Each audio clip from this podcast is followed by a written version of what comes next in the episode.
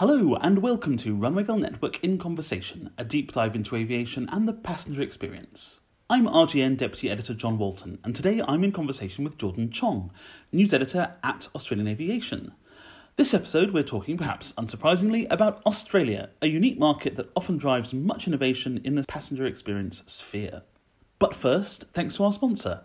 In Conversation is brought to you by Boltaron, a Simona company, purveyor of high performance thermoplastics for tomorrow's aircraft interiors. Next time you settle into your seat on an airplane and pull the window shade closed, consider the colour, thinness, and opacity of that material, designed precisely to keep the sunlight out so you can rest. That's Boltaron. Learn more at B O L T A R O N dot com. Now, Jordan, welcome to the show. Thanks very much, John. Lovely to be here.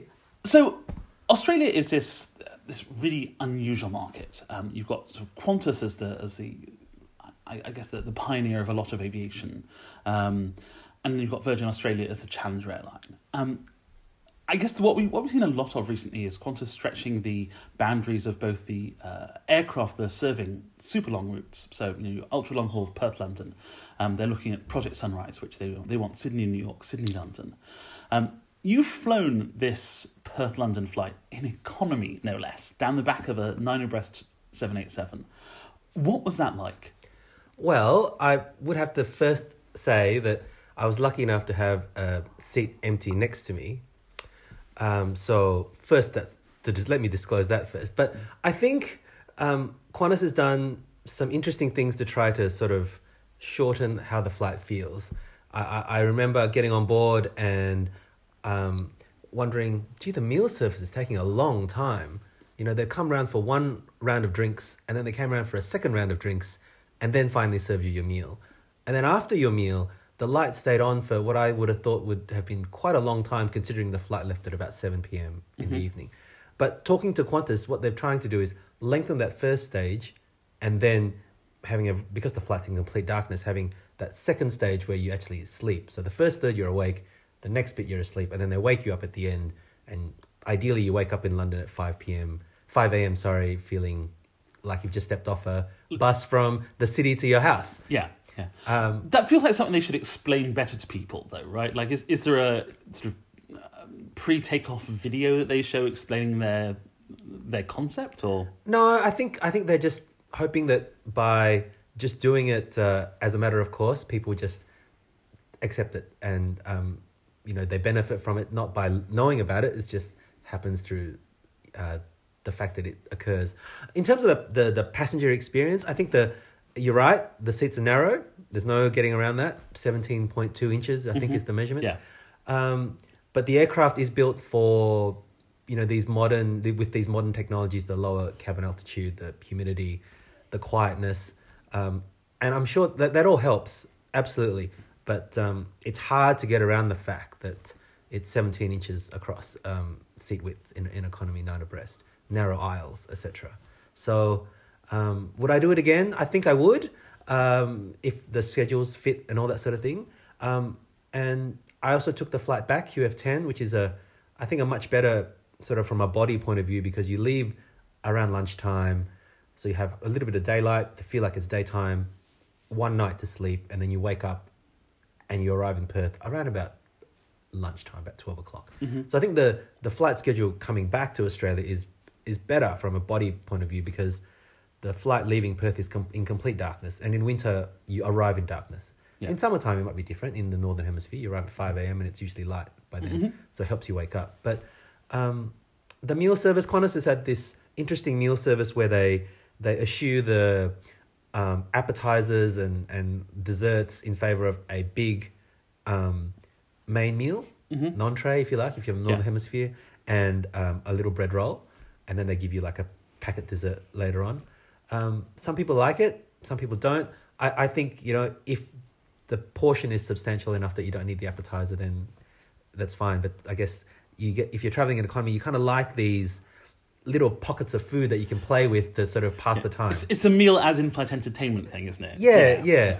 Um, and I think what Qantas does well also is that they've introduced these salads as an option for your main meal. Mhm. And some people don't want to eat a hot meal. Some people want a lighter meal. And the salads are they look really good. And I had one, and you know it, it definitely is um, an option that's growing in popularity. So Yeah. there are little things like that, and the standard things that all airlines do for long haul flying. They've, there's food and drink at the back. You just go and help yourself.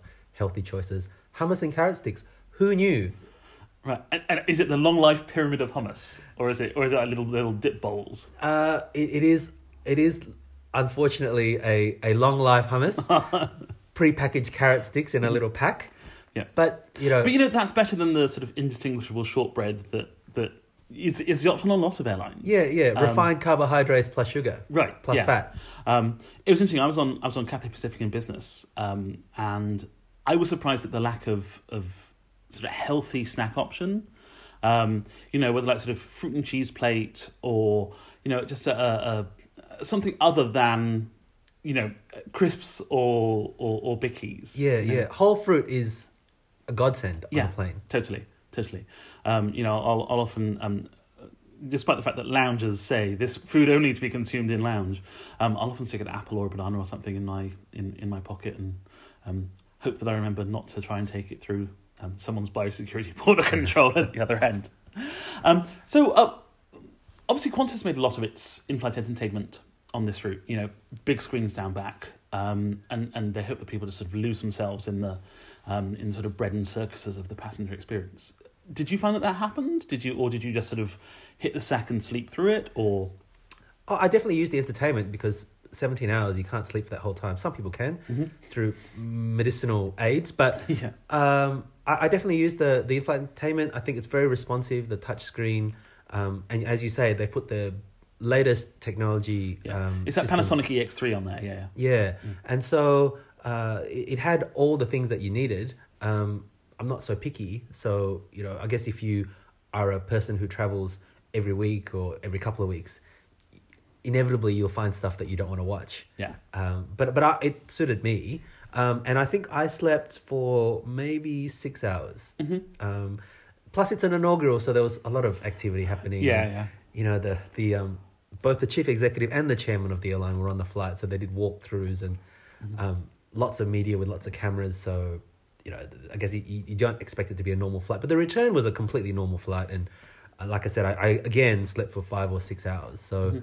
I think the in-flight entertainment, you know, they've really tried their best to boost um, what's available, but as you would know, the, the the one thing that they don't have on the wide bodies are in-flight internet. hmm So Yeah. you're disconnected if you if you're a worker or a person who wants to be connected to the outside world for 17 hours. And Yeah. some people would find that um, disappointing for a modern aircraft not to have it. But you know, Qantas has explained that they're still trying to work out how to get the same level of um, connectivity on their domestic flights as they are on the Mhm. international flights. Yeah. So they'd It's rather good- have a good product, a, commen- a comparable product, rather than just to put something on and then retrofit later on. Right, exactly, and that, that's something that, that a number of airlines are trying to figure out. So they've got the uh, your Viasat solution um, using Ka band on a regional basis, but the long haul options right now are, are are tricky to figure out. Um, so and it's interesting to see the the that all three of the big Australasian airlines, so Qantas, Virgin Australia, and New Zealand, have chosen different solutions um, for for their fleets. Um, it'll be it'll be interesting to see down there in particular who who outperforms whom. yeah, well, Um, I think Virgin Australia has now rolled out its um, Wi-Fi on international services to New Zealand mhm. and also on the triple seven three hundred ER services to Los Angeles. Yeah. Um, they've got different pricing models for domestic, international. Um, you know, domestic you get a basic free service, and then you can buy a premium, Mm-hmm. and then on the international services you get um, uh, a, a there, there's no free option. It's Mhm. a paid option Yeah. all the way. Um, and um, you know, having seen the installation of the product on the triple seven three hundred ER, uh, th- these are not small um, investments. So you'd want to get the model right, and I don't know how airlines would measure the payback, whether it's just through additional bookings or whether it's through you know getting a better appreciation from the passengers when they're choosing what what airline to fly. Mhm. But like you say, all three different models, and eventually, you know, as you would know, the the bandwidth is increasing all the time. The Mhm. coverage is increasing all the time. So one would think that at some point that they'd all be comparable in terms of the the offering. Yeah. Don't you think? I mean, you- you'd, you'd hope so. Um, it's not just the, the, the bandwidth and the capacity that's increasing, it's also a lot of the technology. So, um, one of the things that I've, you know, so I, I just recently did a, a five week trip from uh, Europe through uh, Finland, Japan, Korea, Australia, Hong Kong, and back. Um, and a lot of that was um, you know Panasonic KU band, and it was really noticeable when aircraft had the new Panasonic antenna and modem kit installed, which is you know so in the weeds in terms of passenger experience uh, nerdery, but that's the kind of thing that we that we love at RGN obviously, um, and it was so noticeable when that was on board. Um, because people want it. I mean, I was flying on a on a red eye from from Finland to Japan, right, where you would have expected everyone to be asleep. Two thirds of an A three fifty was online, and and Finnair doesn't offer a um, a free uh, a free service down the back. Business class gets a free half hour on the long haul. Um, uh, but yeah, it was it, I was astounded by that, um, and you know it was an early uh, early Panasonic system. It was creaking under the pressure. Um, so you know, I can understand how Qantas would be like, look, the the the options are not yet in a place where we want to um, certainly take the drag and weight penalty um, on seven eight seven. Um, you know, they they they're very clear about the fact that they had to make a lot of compromises in the actual outfitting of the aircraft to get the performance they wanted for uh, Perth London. Mm. Things like lighter ga- lighter galley carts and Yeah. lighter flatware and lighter Yeah. cups and plates and bowls. Every gram, every kilogram makes a difference. Yeah. So Yeah, I mean down to down to stuff that seems crazy to us, like installing zero point five amp chargers in premium economy um, uh, on the seat back rather than two amp chargers. Um, yeah, that's that's the kind of thing you like. You know, it doesn't really save that much. That's probably you know a kilo across the aircraft, but still, you know they're they're they're, they're hunting it down. Um, and you know they've got that new Thompson premium economy seat, which I'm fairly certain nobody else has chosen yet. Um, what so obviously when that was rolled out that premium economy seat there was a lot of talk about how it reclined far too far backwards to be pitched at 38 inches um, I, I know I was surprised by that when when I saw it um, and a lot of other people were too what's been the response to that has have have people gone well you know it's fine you know we're actually just going to sleep for for ages and so if I need to get up and visit the lavatory or have a stretch I realise that I have to disturb three people or I think those who fly often would say that yes, it's not one of the, um, it's not an ideal configuration in terms of pitch and in terms of the way it's designed, right? Um, people who are very experienced or regular flyers would see that just doesn't quite tick all the boxes, you know. Um, but I think with Qantas, the the thing is, twelve point five million frequent flyers members Mhm. um, huge corporate contracts. So I- I guess whatever shortcomings they may have, people will use it because they've got they're handcuffed either through the frequent flyer program or they've just retained such strong loyalty to the flying kangaroo that Mhm. you know they, they perhaps don't see these things that some some other people see. yeah Uh, but in terms of, I think the what Qantas has said, I think you know they they've talked about how the flights to London have been um, very well received. The load factors are great. You have to take that with a grain of salt because they replaced a 450 seat Airbus A380 Melbourne Dubai London with a 230 seat 787 Melbourne Perth London. So Mhm. if it wasn't doing great, you'd have to ask questions. Right. Uh, but yeah, I, I- think I think the product suffers in comparison to other airlines on similar routes. For Mhm. example, the Virgin Australia triple seven to um, Los Angeles has a refurbished premium economy that seems quite well regarded. Mhm. Delta has also you know upped its game. Yep. So the, the there are other products out there that Mhm. you know can put Qantas sort of under Yeah. pressure. Yeah, it's interesting on, on, on the eastbound because these these aircraft basically do a, a big U shape. So you, um, they go from, from Europe to Perth to the east coast and onwards uh, to uh, the US west coast. Um, and, and as more aircraft hit the fleet, you'll get more destinations. Um, certainly on the in the in the states, and then obviously um, Qantas has been highly rumored slashed has been um, uh, s- dropping some hints about you know resuming non-stop European flights. Um, I guess if you're going westbound from Perth, you obviously have fewer premium economy options because none of the big three in the Middle East offer premium economy. Um, if you're flying Singapore Airlines from Perth, you're kind of flying backwards to go forwards. So I, I can see that from Perth, but it's, it'll be interesting to, to, to get some comparative data on the transatlantic, uh, on trans-Pacific routes. Absolutely, yeah. Just because there is so much premium economy, including Qantas's own, obviously, um, flying across across the Pacific. Um, and Air New Zealand too, of course, which Mhm. took out those space seat premium economy in favor of a more standard or Yeah. you know traditional premium economy. yeah, Um, this, but this is it is exactly the same story, but you know, eight years previously. yes, Um, you know, people saw those seats in the hangar, you know, at Air New Zealand's hangar 51, right, which is where they're currently looking at their new business class seat. Um, and they were pitched, so, you know, people were saying it felt like it was six inches further away than the actual pitch. Um, and I remember getting on that, on that, uh, that, that plane when it was unveiled in Wellington and going, wait, these seats are insanely close together. Um, and for, for,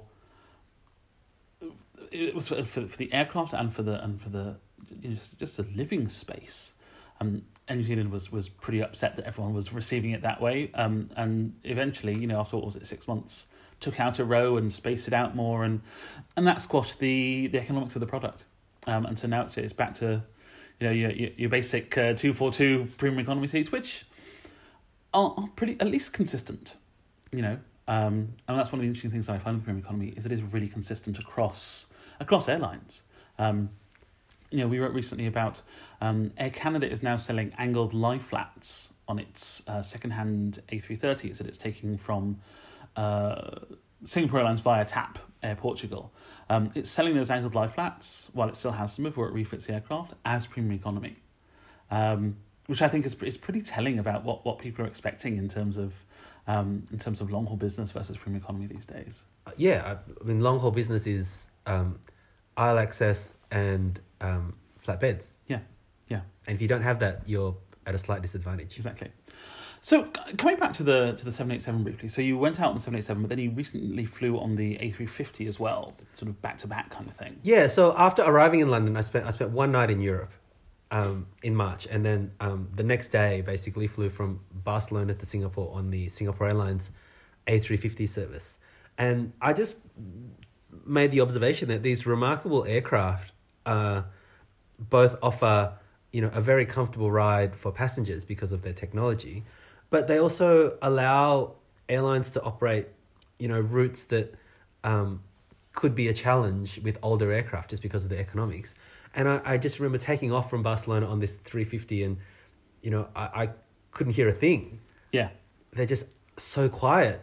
And, you know, one would expect to be reasonably wrecked after flying Sydney, Perth, London, Barcelona, Singapore. But I got off the plane at Singapore and yes, I was tired and yes, I'd been flying for two days, but I certainly felt a lot better than I would have if I was on a 787 or a, sorry, a 747 or a 330, you Yeah. know, so I, it just, I just remarked, thought that, you know, thanks to these amazing aircraft and better aircraft to come, yeah, you know, passengers can crisscross the globe now and, um, you know, have holidays or do business, catch up with friends, um, and you don't have to feel um, terrible getting off an airplane. yeah.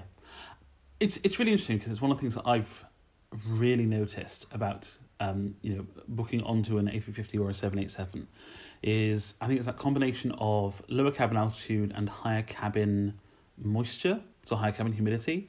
Um, it's it really is incredible. Um, I, I it was the kind of thing where I was like, yeah, fine Airbus, fine Boeing, like sure, I'm sure that's nice, but actually, I 100% feel less wrecked. I feel less um, tired at altitude. I feel less like someone's you know driven over me with a baggage cart when I've arrived. You know, even after a long, long flight. Um, one of my one of my friends says uh, that they can fit an extra three glasses of champagne in um, before starting to feel uh, a little bit hungover on arrival, which um, is a very nice problem to have, in fairness. Um, but it, it it's it's really astounded me how much of an invisible effect this is.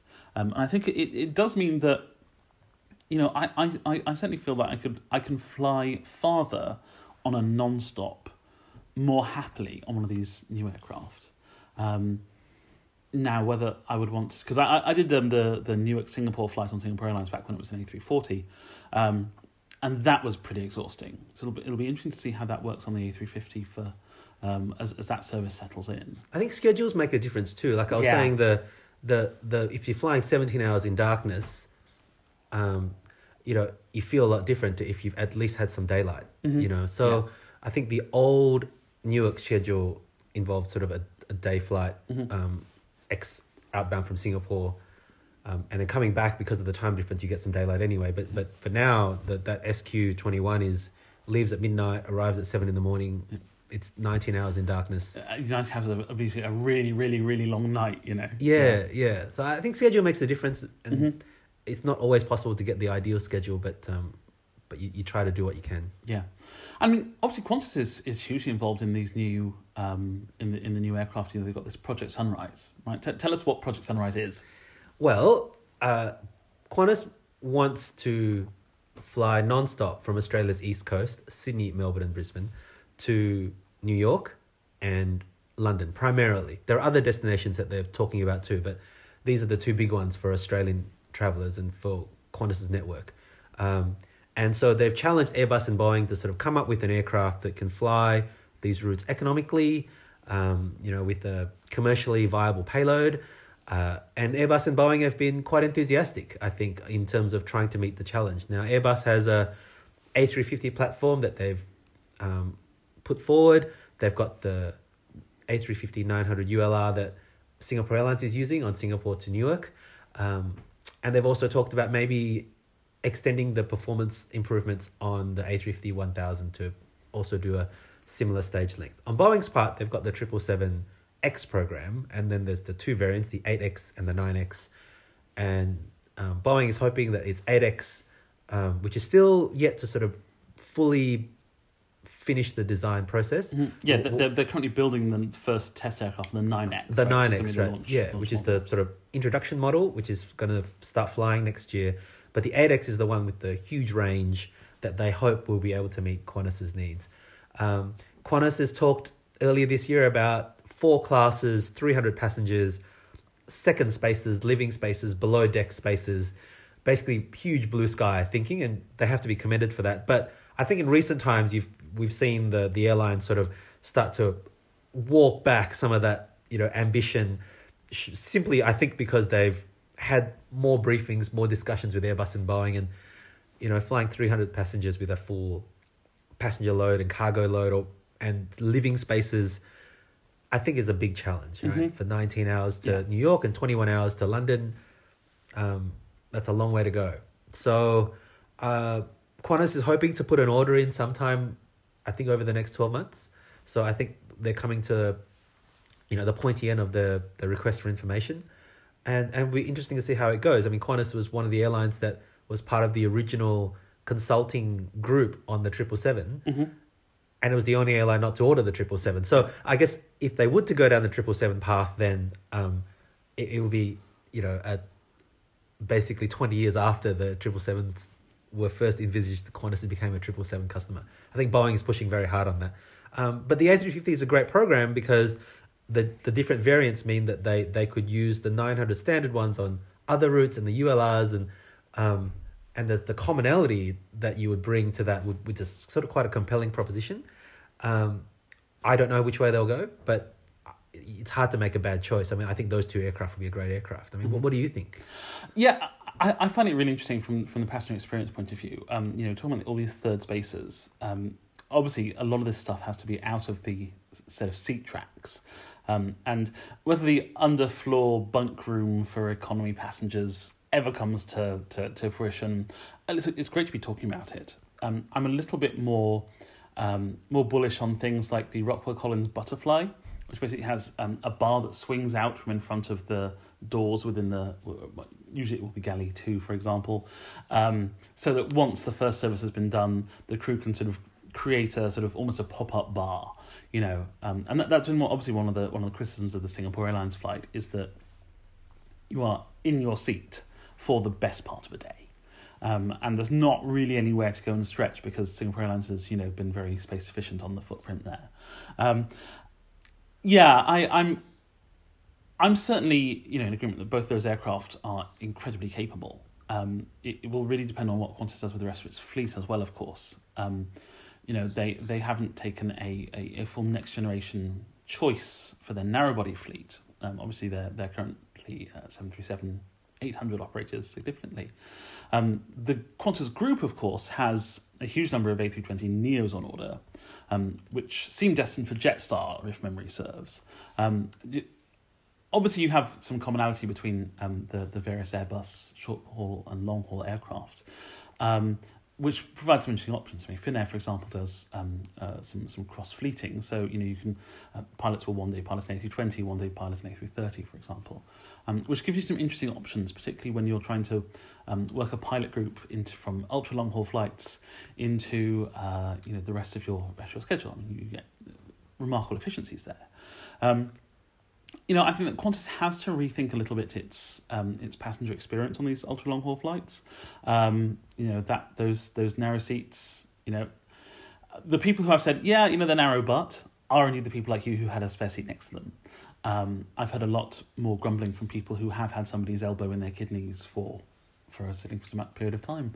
Um, now, the the benefit of the A350, of course, is that it's you know, it's it's three three three on that slightly wider fuselage, which means that everybody has a um, a nice wide eighteen inch plus seat, um, and you know we've sat in a lot of the of the new generation seats at that seat width, and it's amazing how much difference there are on the A three fifty version versus the the triple seven version, and indeed the triple seven X version that a few of the seat makers are starting to to show with Boeing, you know, carving out some of that that that seat width on the on the triple seven X uh, fuselage. Um, it'll be, of course, you have to start you, you you can't really judge the seat without seeing it within the cabin context.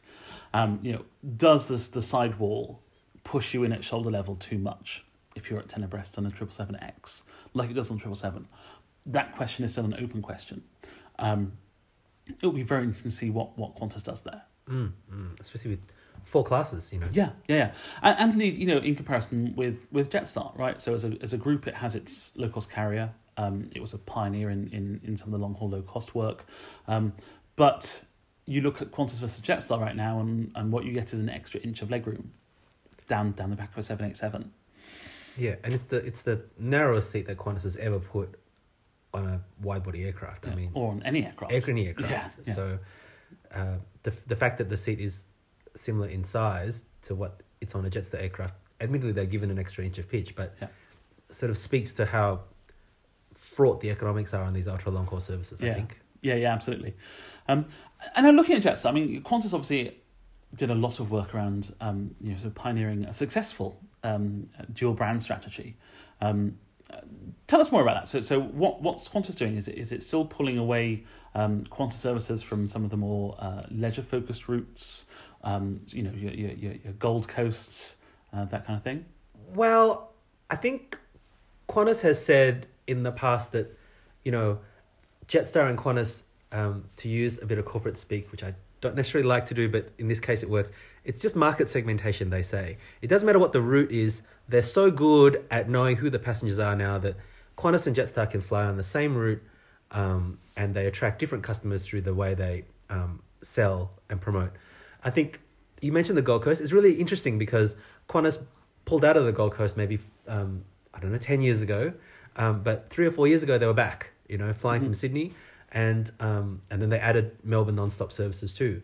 And I mean, Jetstar is still the. So do- for this, you don't know, the Gold Coast is sort of, would you say, almost the Florida of of Australia. So it's it's it's sunny and there's a lot of holiday destination traffic there. Sunny, beachy, and um, a place where a lot of um, people who live in the southern states go um, for some warmth in the winter, mm-hmm. um, or for um, you know end of year um, vacations in the summertime basically up and down the Queensland coast, um, there are Gold Coasts of different names, basically mm-hmm. all the different beachside yeah. locations.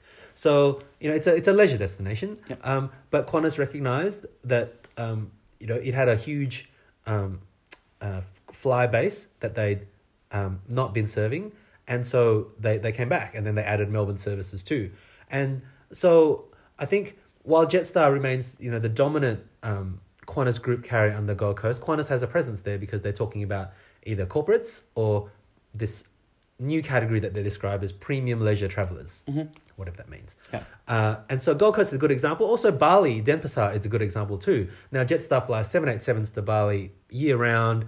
Um, they bring Australians to this popular Indonesian tourist destination. But in recent times, we've seen Qantas come back to Bali. You know, Qantas started flying from Sydney to Bali on a seasonal basis two years ago, and now they fly the year round. And um, this coming sort of peak season, they'll have selected services on A330s instead of 737s, which is what they normally serve the route. And they've added Melbourne Bali as well with 737. So while Qantas and Jetstar, yes, one is the low cost carrier, one is the full service carrier. Um, Qantas has found pockets of um, markets where Jetstar um, obviously is the dominant carrier, but they wanted to serve a, a segment of the market that maybe weren't drawn to Jetstar as much as you know they were to Qantas. So it's been really interesting how they've tried to um, um, find new markets with the Qantas brand um, while maintaining sort of the Jetstar brand in certain markets too. I, th- I think that's been really uh, quite an interesting recent development with, with their route planning. Yeah, and, and you can see some of that logic taking root in Singapore as well, right? So you've got wingtip flying almost with Singapore Airlines and Scoot, Yes. um, certainly uh, to, to and from Australia. Um, and, and it's interesting to see how Singapore Airlines is folding Silk Air um, into Scoot slash Singapore Airlines as a as a brand as well. yeah. Um, So Singapore Airlines eventually will have two brands. They'll have Scoot, which is the low cost, and they'll have Singapore Airlines, which is the full service.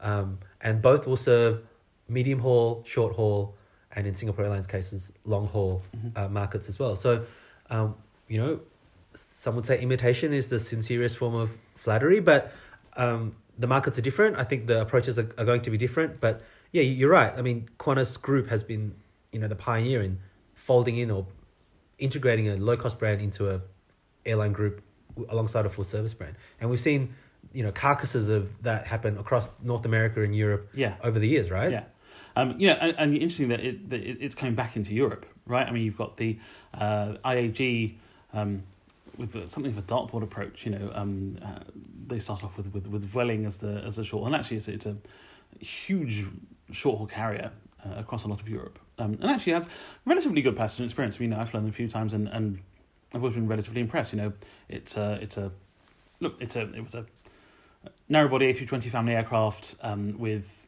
slimline seats pitched quite closely together, but reasonably priced for um, exit rows and um, the um, the excellence fare, which is basically European business class.